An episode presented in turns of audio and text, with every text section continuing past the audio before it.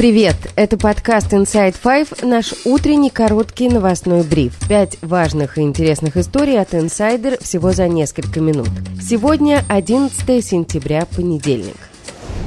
История первая. Выборы в России. Завершилось трехдневное голосование, включавшее в себя выборы глав регионов и городов России, депутатов региональных парламентов и муниципальных депутатов. Голосование организовали и на оккупированных территориях в Донецкой, Луганской, Запорожской и Херсонской областях. Эти результаты не признаются ни Украиной, ни странами Запада, считающими выборы на захваченных территориях нелегитимными. По всей стране наблюдатели фиксировали нарушения, им самим угрожали и запугивали. В Геленджике, например, на избирательный участок пришел военком, и наблюдателям, которые фиксировали нарушения, вручили повестки.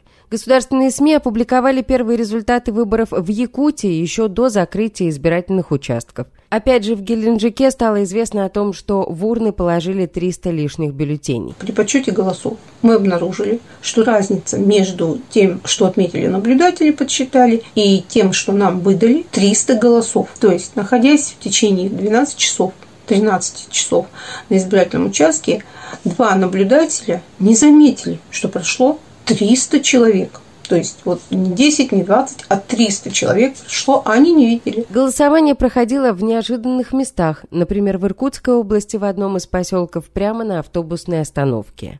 Жителей Красноярска на выборы пригласила нейросеть голосом покойного Владимира Жириновского. Не будь равнодушным. Вставай с дивана, иди на участок и отдай свой голос. Не дай никому решать за тебя. Не дай им играть с твоей судьбой. Добавлю, что в большинстве регионов побеждают представители «Единой России». Исключение составляют Хакасия и Орловская область, где губернаторы-коммунисты имеют все шансы переизбраться на новый срок.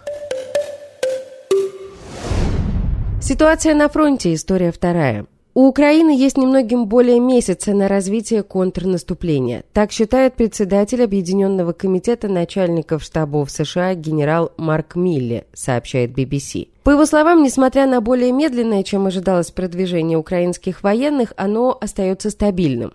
Милли указал на то, что у ВСУ есть от 30 до 45 дней для активных действий, после чего их не позволят осуществлять погодные условия. В то же время глава украинской военной разведки Кирилл Буданов пообещал, что боевые действия будут продолжаться в холоде, сырости и грязи. По его словам, бороться в таких условиях будет сложнее, но контрнаступление не остановится. Конфискация имущества – история третья. При въезде в Евросоюз у россиян могут быть конфискованы личные автомобили, а также другие вещи, например, смартфоны и ноутбуки. Об этом сообщает РБК со ссылкой на разъяснение Еврокомиссии. В первую очередь орган Евросоюза подтвердил, что если россиянин въезжает на территорию Союза на личной машине, из-за санкций ее могут расценить как нелегальный импорт. Ранее автомобили с российскими номерами были арестованы при въезде в Германию. Известно как минимум о девяти случаях изъятия машин. Помимо этого, россияне рискуют лишиться ввозимой косметики, чемоданов, ноутбуков и мобильных телефонов, так как они фигурируют в приложении к регламенту, и в Еврокомиссии ответили отрицательно на конкретный вопрос о возможности провоза не только автомобилей, но и личных вещей. Есть в нем и другие пункты. Запрещен ввоз изделий из кожи и меха, полудрагоценных и драгоценных камней, туалетной бумаги, шампуней, зубных паст, прицепов и полуприцепов для перевозки грузов, яхт и фотокамер. История четвертая. В Марокко в результате землетрясения, по последним данным, погибли более 2100 человек. И еще 2500 получили травмы.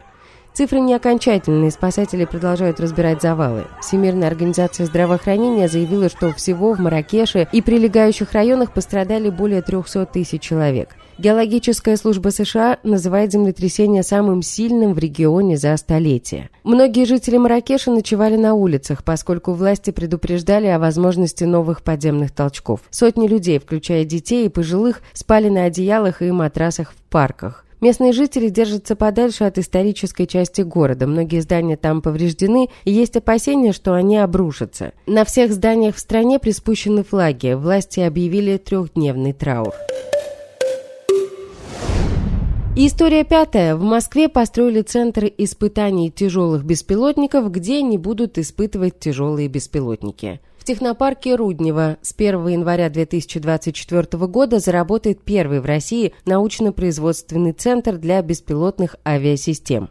Также построен летно-испытательный комплекс, где должны проходить испытания и сертификацию новые модели беспилотников. Построили летно-испытательный комплекс в километре от жилого района, что небезопасно, отмечает генеральный директор компании по обеспечению безопасности полетов РАН-Авиа Андрей Петраков. Что именно испытывать будут в этом центре, непонятно. Портал Mesh News, специализирующийся на новостях промышленности, опубликовал информацию от сотрудника центра, который рассказал, что в Руднево будут проходить испытания только беспилотники до 30 килограммов. Однако для таких систем сертификация и не нужна, говорит Петраков. В апреле российский президент Владимир Путин заявил, что беспилотная отрасль очень перспективна, и в будущем объем инвестиций в эту сферу составит триллион рублей. Важнейшее направление деятельности страны, очень перспективное. Сейчас мы только вот с коллегами смотрели, и я видел нарисованную цифру. На ближайшее время объем 500 миллиардов, но со мной тут же согласились, что это очень консервативная оценка. Скорее всего, если мы все вместе и государство тоже будем работать активно, то это будет триллион. Сколько потратили на проектирование и строительство испытательного центра, неизвестно. Но, например, стоимость научно-производственного центра по беспилотникам в Новосибирске оценивается в 2 миллиарда рублей. И это все на сегодня. Это был подкаст Inside Five.